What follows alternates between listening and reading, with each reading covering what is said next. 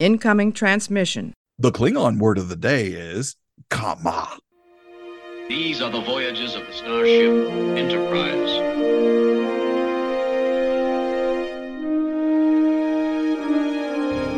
So, this is a huge victory for the good guys. Scotty, beam me up. Resistance is futile. Live long and prosper. To boldly go where no man has gone before.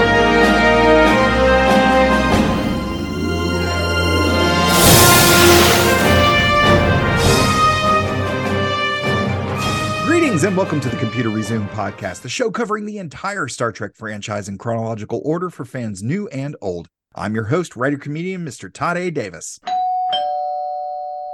creator of Sitting with You on TikTok, former engineer of the U S S Enterprise, seriously, for real, and dungeon master from another mister, back for the second time. It's Michael LeBlanc, yay! Oh. How you doing, buddy? Oh man, I'm doing great. Thanks for having me back. Oh, it is always so much fun to talk with you. Uh, I really enjoy our conversations about all things in and including Star Trek. Like we we just spent like the first half hour of this call talking about not Star Trek.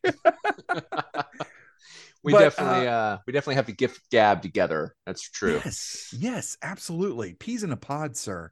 Um, but how how are things going with you? How's uh, Sitting with You on TikTok? Like, what have you been up to? Catch us up, man. So, uh, since the last time that we talked, I have had one, count them, one viral video uh, hey. in which I uh, duetted somebody making uh, a comment that one of the filters on TikTok is on, is racially motivated. Like it only pops up when somebody is a certain color.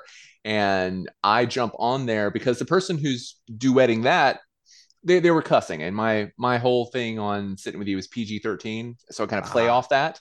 And right. so I, I go, I jump in and I go, oh, language, language. And then at the very end, uh, she makes uh, allegations towards the filter's mother that uh, she may be a lady of the night uh, in way, uh, way, way more slanderous terms. She basically says, well, your mother's a whore. Um, and so I joke, I point to my mom who is on my shelf in my house uh, yeah. and I go, no, she's not. And it cuts right before it says not. People lost their minds. I'm at two million something views and and whatnot. So has my life changed since then? Absolutely not. Uh, it's been it's been uh, it's been some steady growth. I'm almost up to ten K followers, but TikTok's not the only thing that I'm doing. You know, um, I've been doing uh, some writing exercises. I started a flash novel over on Wattpad just to kind of flex my writing muscle. Um, I've got the first draft of uh, a book almost completely done that uh, I'm I'm pretty excited about.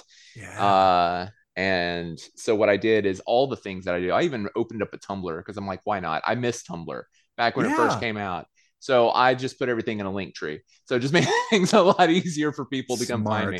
Right. Very smart. Yeah. But it's I... been, it's been fun. It's been very it's been a creative few months.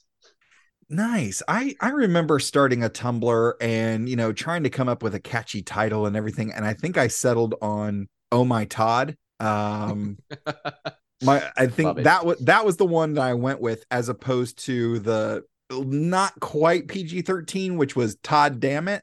Um, that's not bad. Uh, yeah. It's, bad. It's, you get, you not get, too you bad. Get, I think you get four of those per episode before they shut you down. So you're exactly. good. That's it. That's the, that's the rule. um, but yeah, it's, I mean, as opposed to like what my, uh, of course, my birthday is the day after Christmas. So every year I have a little party and the party has been, uh, lovingly titled Feliz Navidad. So nice. Nice. yeah, yeah, yeah. Um, but yeah, I remember setting up a Tumblr. Those, those were kind of fun. I, I think I did a couple blog entries, but I, the writer and me, they were big dissertations yeah, about huge, pop probably. culture. Yeah. And stuff like that.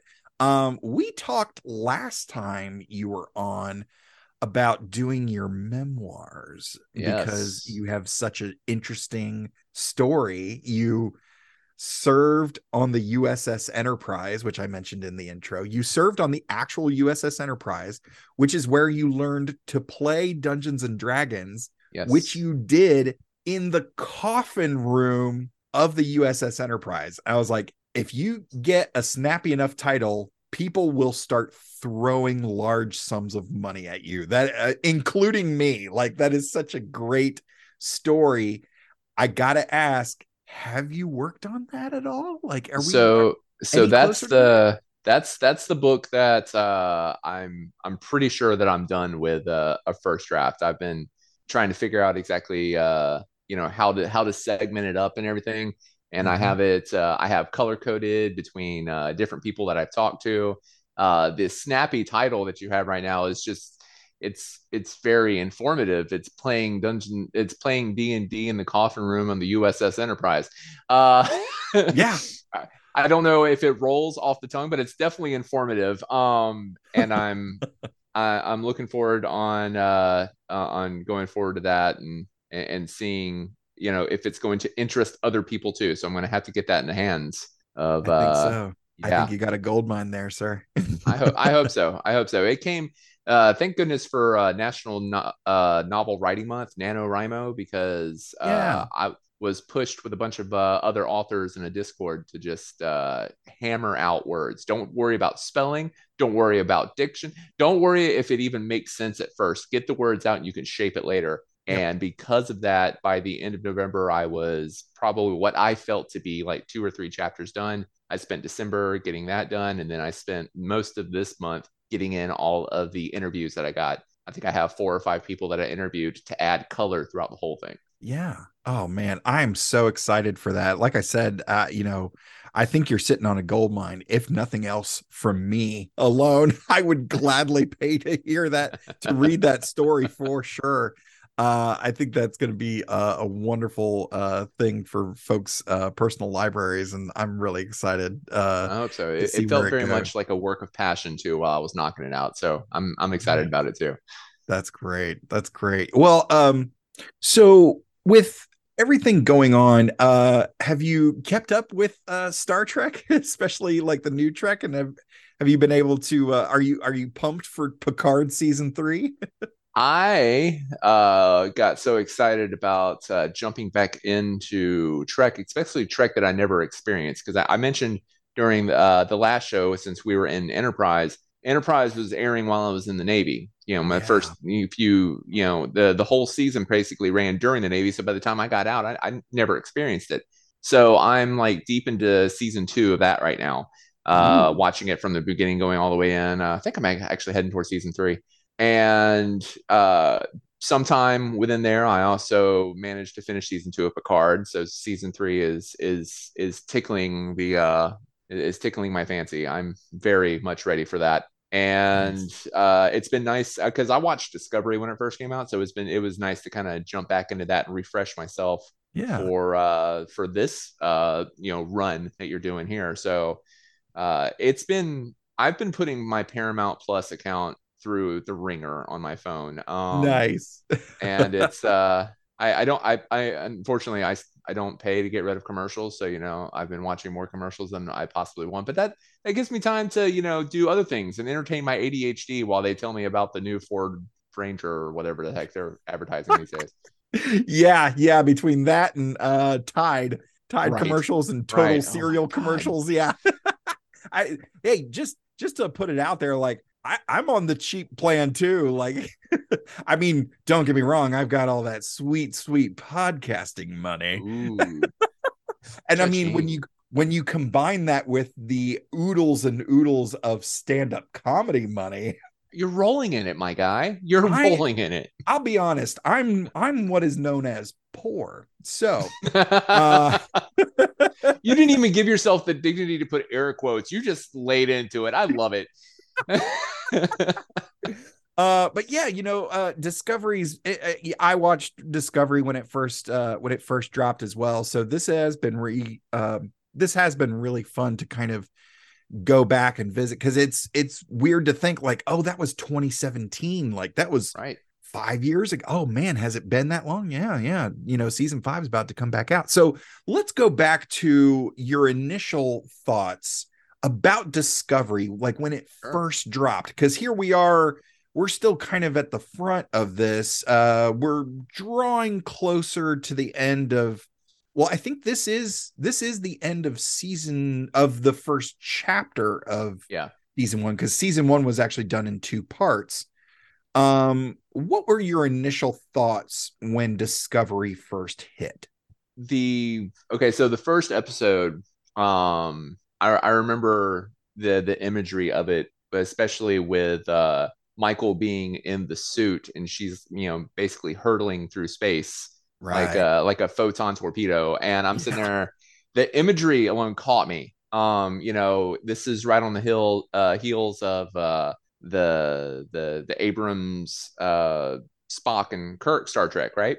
Yeah. Yeah. The, the, the Kelvin timeline. Yeah. Right. And so like, I'm digging the that that same kind of edginess and whatnot, and the the soundtrack, it was blowing me away. And I waited until the the first season was like done done to to watch it, because I wanted to I I wanted to binge I wanted to binge, of course. And I just I remember feeling like this is done out of love, like it's done with a, a sense of nostalgia mixed with all of the the new new technology that they could throw at it to give as much meat and as much homage to the past as well. And it just yeah. it was a, it was a good mix. It, it, in fact, it reminded me of the first time I watched The Force Awakens, uh, which yeah uh, yeah because the, the opening scene alone with uh, with Kylo catching the the bolt out of the air, you know, and just the the feeling of the stormtroopers all around you.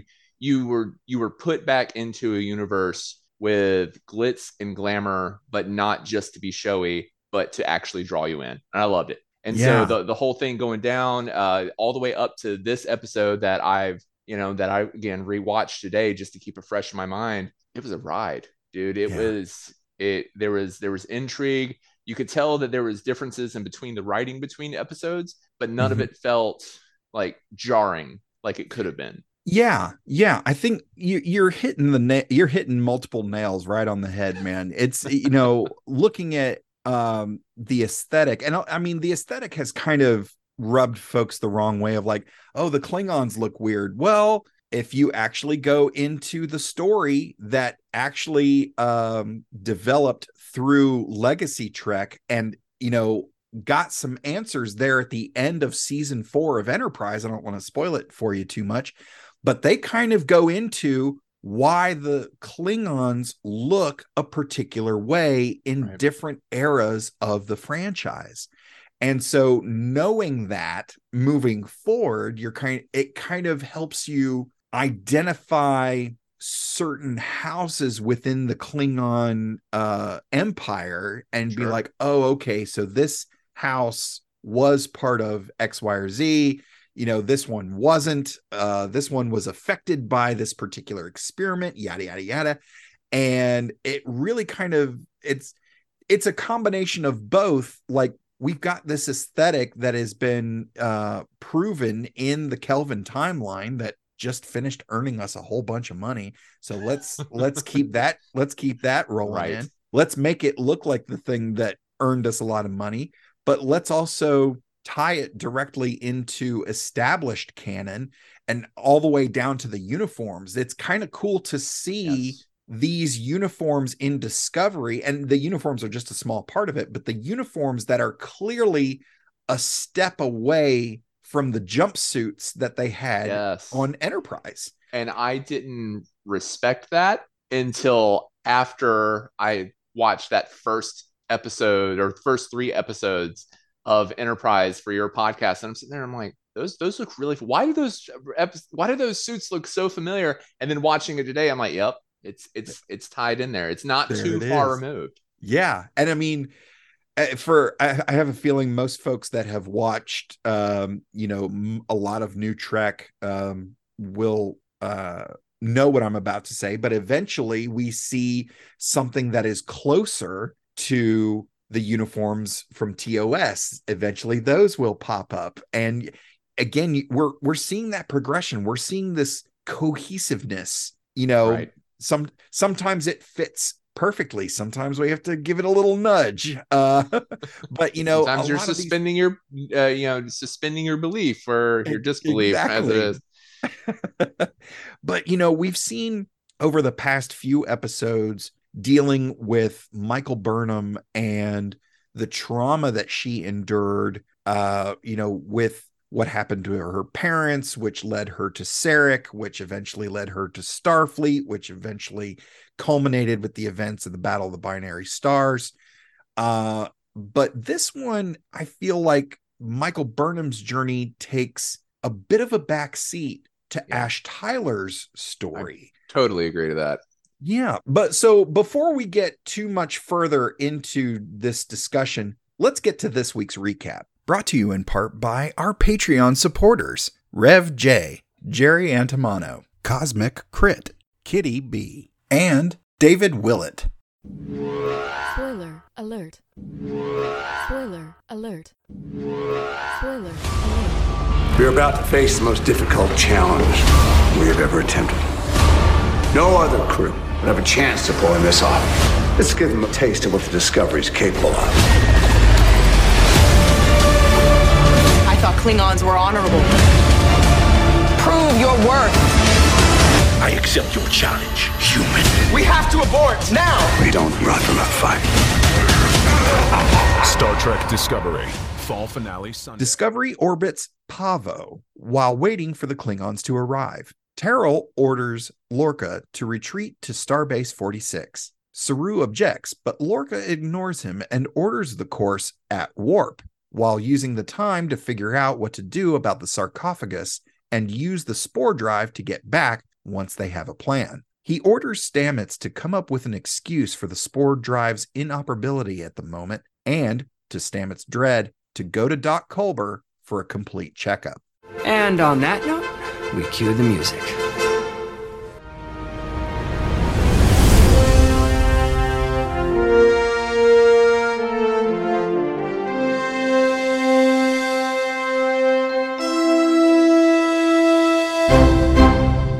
Saru and Burnham present an analysis of the Klingon invisibility cloak. Saru suggests putting sensors on the ship and studying it as it cloaks, which would take days to process the data, unless they have an overabundance of it. Lorca wants to have Stamets perform one hundred thirty-three jumps. Culber explains to Lorca that there's a problem with Stamets. Lorca again inspires him through his explorer instincts to get it done. Stamets notes that there may be pockets that contain an alternate universe. That probably won't come back later. Lorca relents to Tyler's suggestion that Burnham accompany him on the mission on board the sarcophagus. Culber prepares Stamets with additional gear to monitor him, while vocalizing his objections. Lorca inspires the crew. The sarcophagus is detected, and the ship jumps there via spore drive. When the Klingons decloak, Burnham and Tyler beam over discreetly as the battle begins.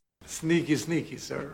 They plant one sensor and begin to head to the bridge when they detect a human biosign on the ship. They hack a door and find Cornwell and Laurel. Burnham shoots Laurel, and Tyler falls, clearly affected and unresponsive. Burnham must place the second sensor, so she leaves Tyler with Cornwell, who tries to calm him. The Klingons continue to fire, but Discovery continues to jump, amidst Culber's objections. Meanwhile, on the sarcophagus bridge, one officer says he detects a saboteur. Before Kol orders them to warp out of the system, Burnham makes herself known and challenges Kol's honor, having not been involved in the Battle of the Binary Stars and stealing the sarcophagus. They begin to fight. Cornwell has to fight off some approaching Klingons. She hits one with a phaser, and Tyler finally comes to and kills the other. Meanwhile, Discovery finishes collecting the data they need and beams the away team back, plus Laurel as she jumps onto Tyler during the beam out. Whoa, that was close. Lorca excitedly orders the ship to fire, and Kol watches as his ship is destroyed. Finally, Cornwell safely arrives at Starbase eighty-eight. Terrell orders Lorca to head to Starbase forty-six to be awarded with the Legion of Honor, and he's like, I don't care! Burnham finds Tyler in his quarters and talks to him about his reaction to Laurel, and Tyler reluctantly admits he had to give in to her to survive while he was a P O W. Lorca finds Stamets in a shuttle bay and tells him he wants to give the award to him instead. Stamets states he'll jump them to Starbase forty-six, but then he won't jump anymore, and Lorca agrees. Tyler has another dream about his intimacy with Laurel while in captivity. He confronts her in the brig and demands to know what she did to him. She simply responds, soon. Stamets kisses Culber and enters the chamber to jump Discovery to Starbase forty-six. However, something goes wrong and Tilly reports an incomplete navigation sequence. Stamets collapses. Meanwhile, on the bridge, Saru says he can't find their location. Ooh, that's interesting. Oh my gosh, you guys, I am so excited to tell you about this. Hey folks, it's your old pal, Mister Todd A. Davis here from the Computer Resume Podcast. Get ready to boldly go where, well, thousands have gone before. It's Trek Fest thirty-eight, yay! June twenty-third and twenty-fourth in Riverside, Iowa. Hey! Is this heaven? No. It's Iowa. Come enjoy all kinds of free activities for you and your whole family. This year's event will feature Chase Masterson from Deep Space Nine, some of the best bands in the area on the Riverside Casino and Golf Resort sponsored main stage, food, drinks, and yours truly will be doing some hosting and emceeing. I'll be upset if you don't come get a selfie with me. For more info about this year's Trek Fest, visit them on Facebook at Riverside Trek Fest or on the web at trek fest dot org. That's T R E K F E S T dot org. Riverside isn't just where the best begins, it's where Trek begins. Now, back to the show. So, yeah, we see a lot of things happening here, but, uh, you know, I feel like the big bulk of what is uh, really the main, I mean, outside of, you know, the A plot of them trying to deal with, you know, the Klingons and everything, but I feel like the solid B plot are, are the most interesting, you know, point of uh, story here and narrative is what's going on with Tyler. So let me get your initial thoughts about everything going on in this episode, but let's take a look at Tyler's stuff. What, what do you, what do you think uh, is happening with him, and how are we, Uh, you know, how is it addressed here? And what are your thoughts about, you know, what's what's going on with Tyler? So, as I mentioned before, this is a rewatch. So, yeah, I kind of, you know, so I kind of, I kind of see some things behind the behind the A plot that I think I was kind of, you know, enamored with when I first saw it. So Tyler's whole story and his biological and mental reaction to probably going over there where he he shouldn't have been in the first place, yeah. But no one no one really knew he was going to react the way that he did, right? And then, you know, you start to see uh you know the the clear telltale effects of P T A, P T S D, which, by the way, I also want to give uh props to the um special effects and directing department, because I feel like they did a really good job on watching somebody like completely break in front of you. It wasn't, yeah. it wasn't, it wasn't just wide-eyed and him sitting there and shaking. Like there is uh, like uh, the pupil reactions. Like he was in the zone of, yeah. of horror and fear and, yeah. and being transported back to how he was feeling. So watching all that almost made it to the point where, you know, you feel uncomfortable because you're like treading on memories that are so deeply personal to him, but it's so important to tell the story too. So it's, yeah, you know, I, I felt like my, my skin crawled a little bit during some of the scenes, and it, it was just visceral. Yeah, is a good way to put it. Very visceral. Yeah, I'll I'll I'll um, pepper in uh, my own thoughts, uh, echoing uh, everything you just said. I thought it was a really some they made some really interesting choices uh, with the sound design and with the look of what it is to have um flashback Um, yeah. But but that internal that internal struggle. How do you how do you visualize that? What what does that? How do you convey? How do you accurately convey that to a third party, the audience? Right. And I thought they made some really great decisions. Um, uh, Shahzad Latif, uh, who plays Tyler, uh, amazing performance, wonderful, yeah. wonderful performance. And I think this kind of starts uh, that ball rolling again uh, in the franchise, in the timeline of talking about someone who, I mean, Tyler's coming at it very much as... as we've been led to believe up to this point, as a prisoner of war. Yeah. Um, not too long after this, we see that it's it's a little bit more in that, that he suffered. Um, he he was he was in a very um, it, it was it was them commenting on toxic and abusive relationships, which right. Star Trek has never shied away from talking about these types of things. Um, but I, as far as I know, uh, in, you know, thinking about it in the last five seconds, um, I don't know that they've ever presented it as, uh, as, as they, I don't know that they've ever presented it from a male character's perspective. It's right. always been, it's always been Seven of Nine, T'Pol, uh, Yeoman Rand, uh, Deanna Troi. Oh God, yeah, the list keeps going, doesn't it? Yeah, yeah, the list is extensive. Um, but here we're seeing it that here we're seeing the important notice, and, and I have, uh, you know, I'll spare the gory details, but I have people in my life who, um, not female, who have been in abusive relationships and have suffered at the hands of someone. Um, and it's it's important for folks to realize that it's. Uh, that abuse is not gender specific. It and is I, and I, not. Yeah. And this is, this is Star Trek. I feel doing a wonderful job of bringing these issues to light and letting some of, letting some of these things sink in. Um, again, it's, you know, I've spoken with enough veterans here on the show and have friends that are veterans and, you know, have heard, Uh, you know, that have been willing to share their stories with me and things like that. And again, you know, other folks from my own life that have uh, clued me into their experiences where this is something that it's, that is so, so damaging.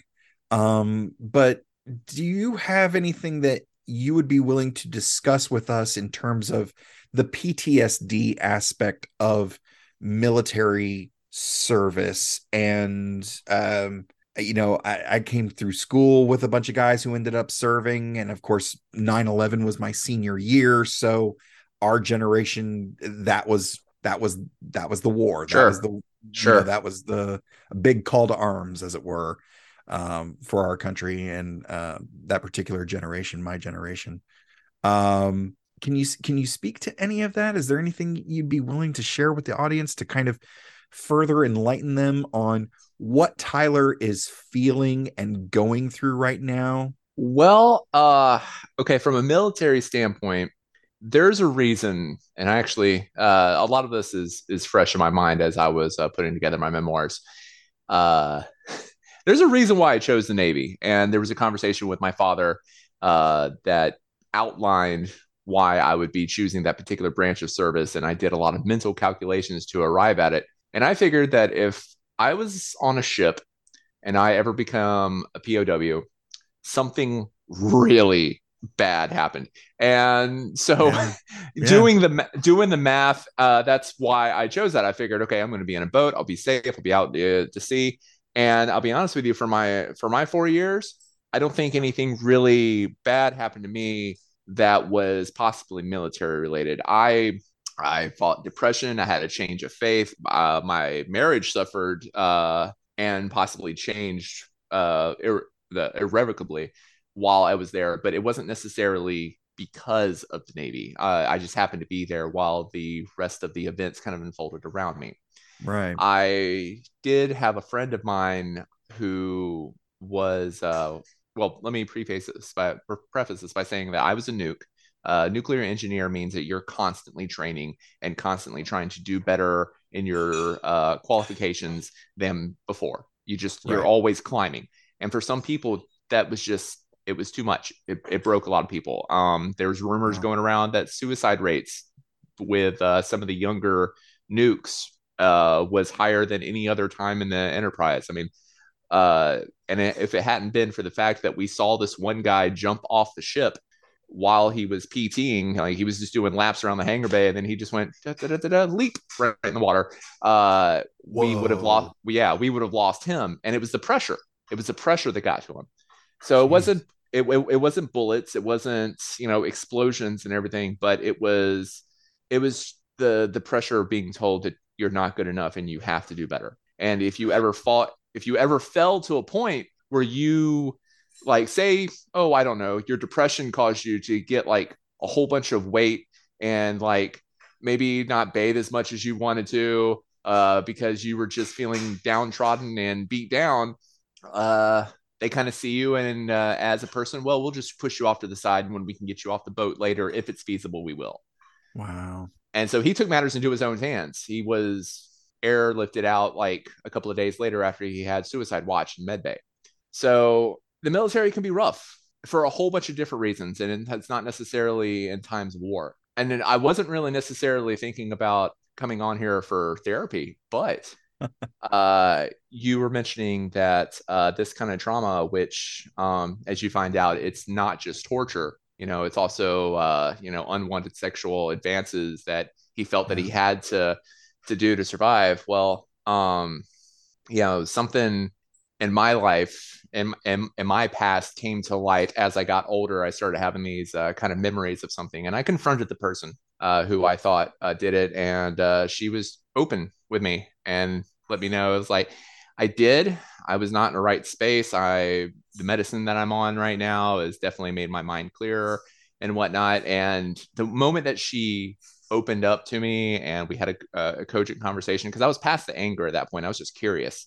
Yeah. But it was coming up in like really weird, like the time that they came up, it would make me freeze. Maybe not as bad as Tyler did on the ship. You know, I wouldn't sit there and like go into a cold sweat or anything, but you know, I, it, it would catch me up in reveries. I'd be in the middle of work and just going, did that actually happen? Shit.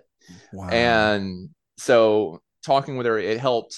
It, it, it helped. It was, it was a family member. Um, and she, I mean, she was, she was tore up about it. Like we didn't, we, we never really broached any kind of conversation that deep before. And I'm not going to say that, uh, our relationship's any better for it, but I, I'm just glad that I at least got to talk to the person who, you know, kind of shaped some of my mentality, some of my mentality. Yeah. Uh, and so, yeah, I wasn't expecting about talking about that today, but hey, you know, gotta, gotta relate somehow. Yeah. I, first of all, thank you so much for being willing to uh, come on and discuss and discuss these things. I do feel like, you know, we, we have a really great time on the show talking about, uh, you know, all things and, you know, making all manner of silly jokes and whatnot. But at the end of the day, like, Star Trek is a is a human experience, and there's things, there are two sides to every coin. Like yeah. It's not all jokes all the time. Definitely. Uh, and, and I am so appreciative that you felt uh, comfortable enough to talk about your experience, uh, not only in the military, but, uh, you know, in your personal life and how these things have affected you. Um, thank you. Thank you for, not, not a problem. Uh, for sharing that. Uh, from my own experience, um, you know, I, I count myself very lucky to have um, not received, not been on the receiving end of a lot of direct uh, physical abuse. Um, most of the stuff that I've experienced in my life in terms of trauma has been uh, mental and emotional. Sure. In terms of my experience in law enforcement. Um, Uh, you know, it, it is it is my former profession. Um, I, I feel that I was lucky enough, strong enough, smart enough, whatever combination, to uh, not to to say, you know what, enough's enough, and uh, was able to leave. And it was, and that's a strength within itself, man. I I appreciate that. It's it's yeah. It, it was not fun because the the triggering event for me, which ended up being the final straw, was going through a case. And uh, again, I'll spare many of the gory details. Right. But as a as a paralegal, I was going through a criminal defense case, uh, which involved me reviewing all the evidence. Well, all the evidence was uh, body cams and dash cams um, of an officer dying. Oh, man. Totaling one hundred seventeen. So I got to watch this officer die one hundred seventeen times. Not only did I, I watch dude. it, I had, yeah, I had to take detailed notes on it. And I was going home at the end of the day with tremors in my hand. And, you know, and I hesitate to use a, a tabletop reference, dude, but that's, that's psychic damage. That's what that yeah. is. Yeah. yeah. Uh, like, I don't, I don't know. Have you ever, have you ever seen What Happened to Saddam? Did you ever see his final video? Um, I've heard, and I think I saw a couple of still shots. It's yeah. Uh, I yeah. stumbled across that one time on the internet. Um, it now lurks rent free in my head. Uh, oh. Times where you happen to see like a car accident happen in front of you. It yeah. it has that same thing. Like I I went home and I, this this truck didn't watch what he was doing, and he like he he. put this mail truck for a ride. It flipped like four times and landed in someone's yard. And like, I, I thought it was okay. Cause in the back of my mind, I'm like, it didn't happen to me. Yeah. But then I got home and that's when I started shaking, you know, and I yeah. just, I, I, I had to process it. So I wound up making like a TikTok video of it telling people, you know, psychic damage is real, you know, and make sure that if you have anxiety in your chest, get it out and talk to somebody. Even if you don't think that they're listening, saying it makes it so much smaller. Yeah. Um, but yeah, dude, that's rough. I can't yeah. imagine one hundred seventeen. Jesus. Yeah, that's rough. Yeah. Well, because, uh, you know, to kind of get into a little, a little bit of behind the scenes of how those types of things work. When a call goes out that there's an officer in distress, the entire department responds. Yeah. And because certain jurisdictions overlap with other jurisdictions, okay. a lot of the radio signals also overlap. So it might be a county officer. So you'll you'll get county officers responding. If it's in a city, you'll also get the city officers responding. If it's on oh. a highway, you're also going to get highway that's patrol. How many. That, that's why all those. Oh, yeah. All right. It, and it was everybody. It was everybody. Wow. And yeah. So it's it, that ended up kind of being. That ended up kind of being the last straw for me. It was just, I, I just can't do it anymore. And, uh, you know, and I was, and my wife was seeing it too. She was like, you're, you're just miserable. I was like, yeah, yeah, I am. She's like, let's go ahead and let's go ahead and call it quits. Go ahead and punch out. And, uh, you know, and things, and, and, uh, you know, my work suffered for it. And my boss saw that, and he made, he made the decision that he made the decision that a, a good boss would of like, we can't do this anymore. I'm gonna, I'm gonna have to let you go. And I, and right. it was one of the, it was one of the rare times where I was fired, but it was such a, it was such a relief. I breathed. So I slept great that night. I was just like, I don't have to go back. Yes. I felt like I won. Right. I got fired and I felt like I won. um, But yeah, you know, you mentioned uh, you mentioned the videos that you do on TikTok and helping people, uh, you know, putting putting the word out there. There's a lot of great resources, uh, and I'll try to, you know, include some of those links for folks in the show notes. That's a great idea. Uh, you know, that if if you're if you're dealing with something, just speak it. You know, make it make it smaller.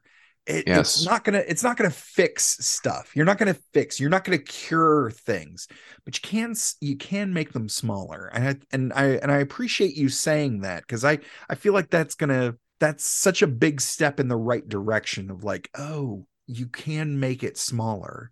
You can. Um, I think that's a wonderful approach to that. Have you have you dealt with a lot of this? You know, these types of things in making the videos that you do on TikTok of the Sitting With You. Well, sometimes a certain video will catch me in the right feelings, uh, and where it brings up a memory. Or for, for instance, actually, I was sweeping off the back driveway, yeah. and the the memory of uh, my aggressor, I guess you could call her, uh, and the the stuff that had occurred between uh, her and I, the abuse, uh, mm-hmm. it just kind of it kind of hit me, and I found myself. I'm, I mean, I'm you know thirty-nine years old at this time. I had uh, brought this out and already aired this dirty laundry with her twenty years previous.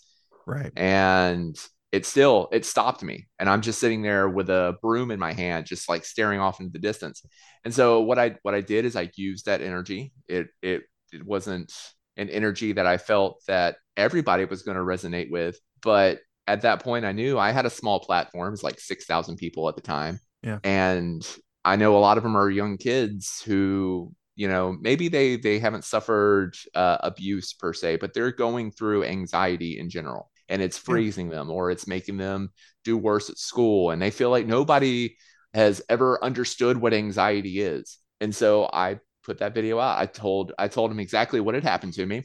I said, the reason that I'm saying this is because if I keep this in my chest now, it's going to eat at me later. And I don't care if anybody likes this video. I don't care if anybody comments on this video. But I know my words are out there, and I'm not going to have to fight this alone. And I got some favorable responses to that for people going, well, it was a mix. It was it was people going, oh, man, sorry you're having a bad day, to this speaks to me so much. Thank you for putting your words out there. Yeah.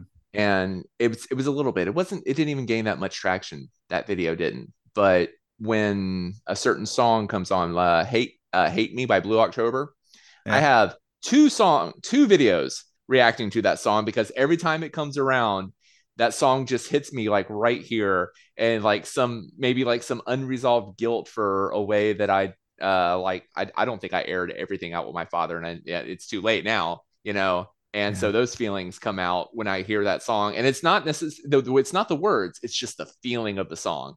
Yeah. And so uh the I I did a video where I'm like just lip syncing to one of the the the more popular uh, uh chorus parts. And like the real emotion that's in my face while I'm doing it, like I'm, I'm getting a little getting a little emotional now just thinking about it, because I was I was feeling it then, I'm feeling it now. Yeah. And so this kind of interaction with somebody is invaluable. It's yeah. it's it's so important. So if anybody hears this and they see those links that you are happen to put up, and you need somebody to talk to, my my God, talk to somebody. Yeah, don't keep it somebody. in yourself. Yeah. Oh gosh, no. You know, it makes me think of stuff like generational trauma. Um, you know, I haven't made a big thing about this, but uh, we recently had a death in the family. My wife's grandmother passed away. She was very old and not in the best of health. So we kind of knew that this was coming, but it, it yeah. still is, is a rough thing to deal with. But, you know, we were looking at things um, like generational trauma. And the initial concept to me was presented by a friend of mine Uh, of generational trauma. I was like, I don't know that that's a thing. But the more I go along and look at things like that, when you talk about seeing seeing the uh, traffic collision in front of you and it affecting you later, I feel like that's that. Not only can trauma be generational, but it's it also has quite literally some ripple effects. Like it Very is actually. Much. It actually manifests physically and Very affects so. people around who are literally in the vicinity of that. Now, how people deal with that, you know, is uh, up to the person, but it, it's such a fascinating uh, concept. And I, I, I don't even really feel that I'm uh, qualified to comment on a lot of it, other than the fact that I find it incredibly fascinating. And again, we we've said it, we're going to reiterate it, reiterate it again. If you've had this trauma or, or, or, or a, whatever trauma that you've had, um, and it's, and it's inside you, please talk to somebody, uh, write it down. Um, just get it out, get it, get it out and make it smaller. I, I love that concept. I love that. Let's talk a little bit about the other person in the room with Tyler is Admiral Cornwell, who yes. I, I, I recently talked with uh, a comedian, uh, Patrick Cunningham, about the interaction of Laurel and Admiral Cornwell, who the concept of, you know, in Star Trek, we see a lot of the high ranks, the captains, the admirals, and they yeah. just are captains and admirals. We rarely get a look at them in lower ranks. Yeah. But, you know, here we've had a couple glimpses every now and then. You know, Janeway was a science officer. Uh, Picard was also a science officer. Uh, you know, Sulu, who became a captain, started as a helmsman, right? Uh, the whole thing. So, uh, you know, Cornwell, we learned that she was Starfleet medical. Not only was she Starfleet medical, she was a psychologist, which I find super fascinating. Um, her having to give treatment and aid yeah. while taking fire. um this emotional this is, triage yeah, under duress. Yeah. Oh my gosh, yeah. Um, you know, any any thoughts to how Cornwell dealt with Tyler in this particular it, while taking fire? Uh well, I think she understood uh the assignment, and that was uh hand-holding was not going to save their lives. Yeah. So just, you know, realism, just trying to bring him back into the moment. And there's a there's a certain way of dealing with somebody when they have uh, panic attacks, and mm. that's forcing them to focus on something real, immediate in front of them, because it draws their brain out of themselves. Huh. Uh, in fact, uh, one of the first things that I've learned when, when whenever I had my first panic attack, by the age at the ripe old age of thirty, uh, my birthday gift was a panic attack. It was great. Uh, after that, I told myself I needed some coping mechanisms, and it, it like sometimes they say uh, either focus on a person, focus on a spot on the floor, whatever it is, find something and start assessing it, the yeah. color, the shape, whatever it is. And so mm-hmm. that's what that's what was happening. You know, she's like, what you got going on, horrible. Like, if you could focus on that for just just two minutes, I I, I think you're going to be able to save our lives. And she's in there, you know, tore up legs. And like I said, uh, the the emotional triage under duress was it, it added some gravitas to that scene. I'll say that. Yeah, yeah. Oh man, that's yeah. It's it's really it's really fast. I, I remember. Uh, you big comic book guy? You read? I, I enjoyed books? myself some comic books. Yeah. There was uh there was a comic book series uh years ago. I think I was just out of high school, and it was called Stormwatch Team Achilles. And long story, it was from D C Vertigo um, or Wildstorm. I forget. It was from D C, regardless, regardless gotcha. of the imprint.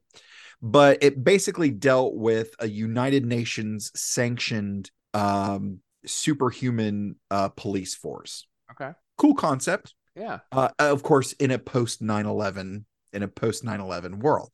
Um, so one of the things that they did was they... Uh, There was an, an initial thing of being, uh, they had to, there was this terrorist who had uh, great psychic abilities. So they had to capture him, and they were uh, authorized to actually perform a lobotomy. Wow. Okay. But he had, he had, uh, this particular terrorist had uh, some lackeys, some goons uh, who saw, you know, the, uh, the team, you know, enter the area, and they, you know, a firefight breaks out, but they've got the medical officer who is performing brain surgery under fire. Wow. And there's a comment. That's intense. Yeah. There's a comment by one of the characters who's, you know, holding off the bad guys, basically saying, hey, we need you to, we need you to pick up the pace. You know, we need you to double time. And the, the person looks at them and goes, you know, I'm performing brain surgery while under fire. And the person who's, who's returning fire goes, it sounds like a deficiency in training. That is a you problem. Yeah, exactly. Uh, exactly. Oh my gosh. But yeah, you know, it's so interesting to see these interactions with these folks. And I would, uh, God, relish the idea to talk with uh, not only uh, the actors involved, but the writers who came up with right. this particular scenario. I think that would be like, so what great. Well did they pull that out of? That's what I want to yes. know. Yes, exactly. And, you know, when you're talking about the folks that are involved uh, with these things, Uh, as we do every week, we always lovingly ask the question, who do we blame? Yes. Now, I'm going to go ahead and say here at the top, this might be the shortest Who Do We Blame section, uh, which is fine. It's, here's here's another uh, here's another note for the statistic takers out there who are listening to this show. Uh, this might be the shortest one. Uh, Somebody's furiously scribbling down on a on, on a clipboard right now. They're ready for it. Exactly, exactly. So Into the Forest I Go was written by Bo Yeon Kim and Erica Lipolt. Uh, we've actually discussed them and their careers before uh, in Short Treks, Season one, Episode three. That was the last thing they did in the timeline here. That was the episode The Brightest Star, where Saru actually gets recruited by oh, yeah. then Lieutenant Lieutenant Georgiou. Um, we actually discussed that with comedian Patrick Cunningham, as I mentioned nice. earlier, back on episode eighty-three. The episode was directed by Chris Byrne, uh, whose first credit was as a third assistant director, or A D. If you ever hear people talk about, you know, first A D, second A D, third A D, uh, that's an assistant director on a set.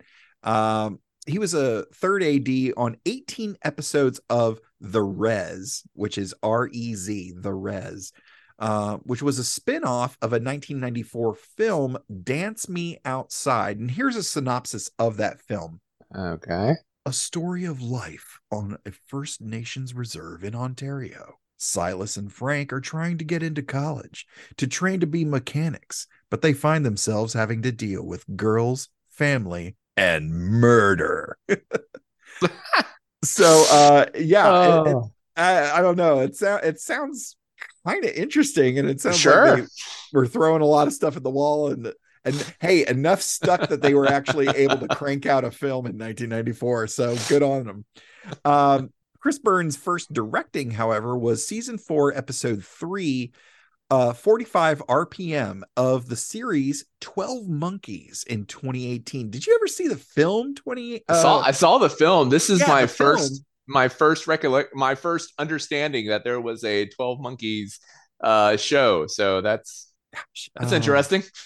I love, you know, speaking about people who have, you know, altered mental states because yeah. of uh, because of whatever thing. I think it might be one of my favorite performances from Brad Pitt, where he yeah. explains to Bruce Willis about being crazy or not being crazy. Yeah. I, and I think I'll clip that in right about here.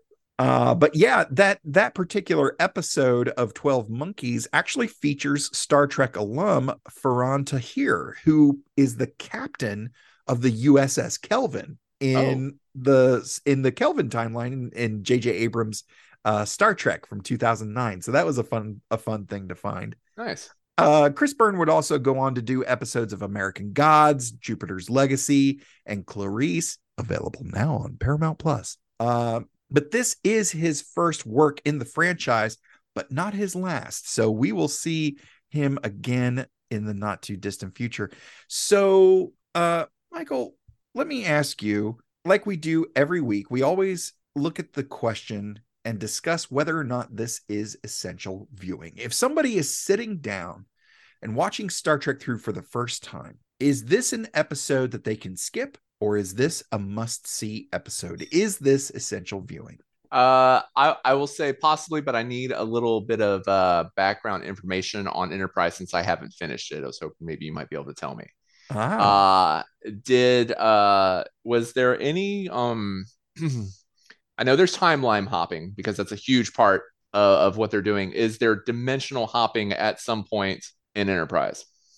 Uh, there is dimensional acknowledgement. I'll okay. say that. Okay. Yeah. So because of that, because if somebody's watching it from like, like how you're presenting it, uh-huh. I would say yes, because it leads into a very important uh, whole new side of the coin. And oh, yeah. and um a whole new side. Yeah. Some might say a mirror image. Mm. Might be. Uh, and because of that, you know, I th- I think it's important because, you know, it gets kind of dumped on uh on you later uh in, you know, other episodes. You know, it's like, uh-oh, transporter malfunction. You know, where uh-huh. are we now? Yeah. Uh, but this one, I feel like it, it it established it that way. When you get to see it later, you acknowledge exactly how different things are on the other side. So oh, yeah. I would say yes. I would say yes. And and watching watching like somebody grow to be a villain in front of your eyes as things happen, uh, I think that's important too. So I'm gonna say yes. Watch yeah, it. I yeah, I think you're you're definitely on the right path. I think, and I've spoken, you know, at length, and I will continue to do so, especially during our coverage of Discovery, that because Discovery is a water cooler show, basically the first official right out of the gate serialized Star Trek, there's yeah. not a lot of episodes you can really skip. Even some of the bottle episodes are so heavily tied into what is going on in the overall narrative. It's kind of exactly. hard to skip anything in Discovery. Um, that being said, uh, not only do I think this is important in terms of the overall narrative, but I think this is important in a lot of different character arcs, specifically, as we mentioned, Ash Tyler. Yeah. Um, but I also think this is important. Um, again, I, my love for Admiral Cornwell is growing. The more, the yeah. more she appears, it is, uh, you know, she, she is a great character, uh, with multiple layers. I, I, you know, I hope we see a lot more of her. Um, you know, not only Ash Tyler's relationship, but also, uh, or I should say, not only Ash Tyler's character, but also his relationship with Laurel. I think this is right. an important, this is an important thing to see happen here.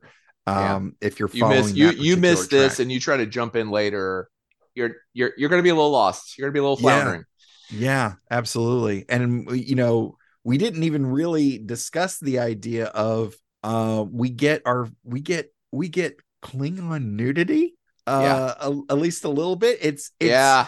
It's a little, I, you know, we weren't necessarily expecting that, but it's kind of, you know, in terms of production, like we've seen some, we've seen Discovery take some interesting steps in terms of yeah. what they do, what would not necessarily be okay on network television is yeah. okay here because of it's a streaming service. We've had, we've had some cursing. Uh, now we've got a little bit of uh, Klingon nudity and things like that. And, uh, you know, I, I'm interested to see how New Trek progresses with the idea of, I'll say, looser, more loose restrictions. Yeah. Um, because, you know, we, and I was thinking about this when you were talking about earlier about how they never really addressed uh, a male Uh, going through this kind of trauma response. Yeah. And I don't think it would have flown in earlier uh, uh, in earlier television, you know, back when we yeah. were forced to watch commercials like Plebs. Right. Exactly. uh, but yeah, this, yeah. So I'm, I'm going to agree with you. I, I think this absolutely is essential viewing, not only uh, for the overall narrative, but for a lot of the, uh, the character interactions here. We we really focused on Ash Tyler, which I said we were going to do, but there's a lot going on here with Stamets and Culber. Yeah. And you know, we're we're also following, you know, we're still following Lorca at this point. And you know, Lorca's an onion that just keeps peeling, man. Yeah. Like, that guy's very, very interesting in terms of uh, you know, storytelling and whatnot.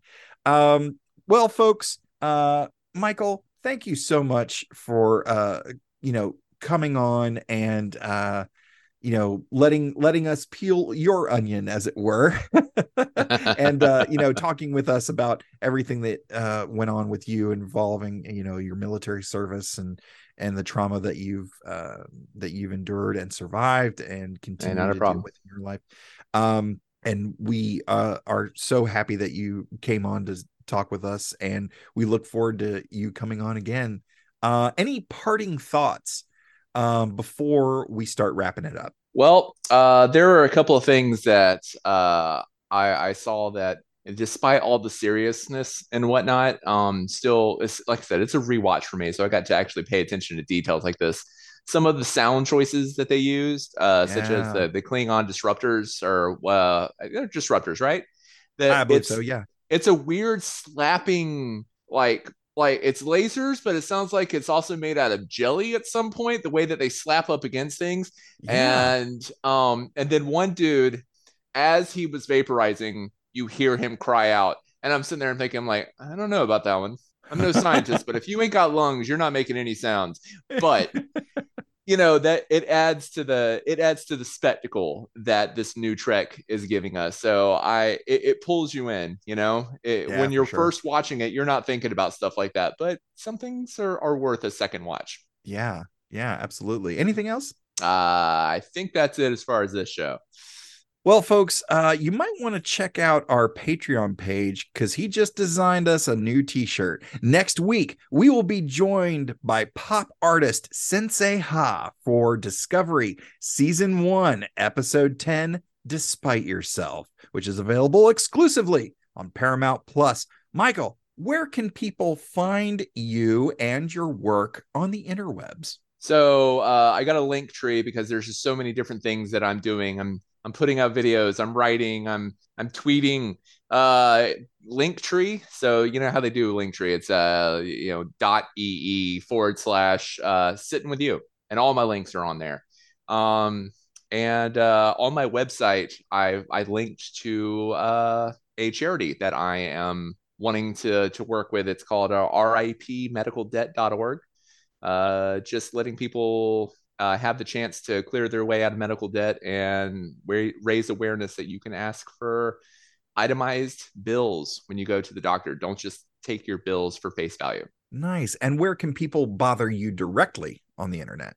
Uh, you know, I actually set set up myself a Gmail just to avoid all the confusion. So they could just do sitting with you, no G, sitting with you at uh, gmail dot com.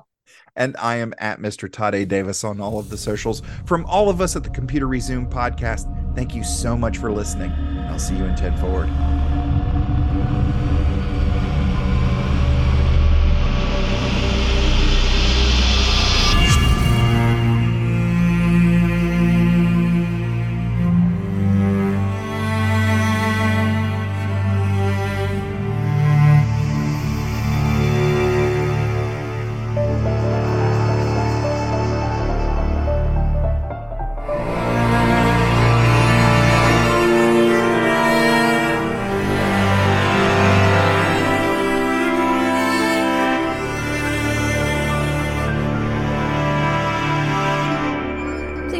On Patreon and like, rate, review, and share on all your favorite platforms. Feel free to send us your subspace transmissions to computer resume podcast at gmail dot com or at Computer Resume on Facebook, Twitter, Instagram, and TikTok. The Computer Resume Podcast was created and produced by Mister Todd A. Davis. Our logo was designed by Will Martin and Justin Bishop. The opening theme was produced by Justin Bishop, and our outro music was provided with permission by Dronode. Additional music was provided by Mister Todd A. Davis and Gary Horn, and the voice of Computer Resume Podcast and executive producer, me, Kat Davis. Hashtag L L A P. We'll see you next time. Going through a Star Trek. We're doing Star Trek stuff in space. We probably got some phasers and shuttle pods, and we're gonna find a brand new race. How's that for a slice of fried gold?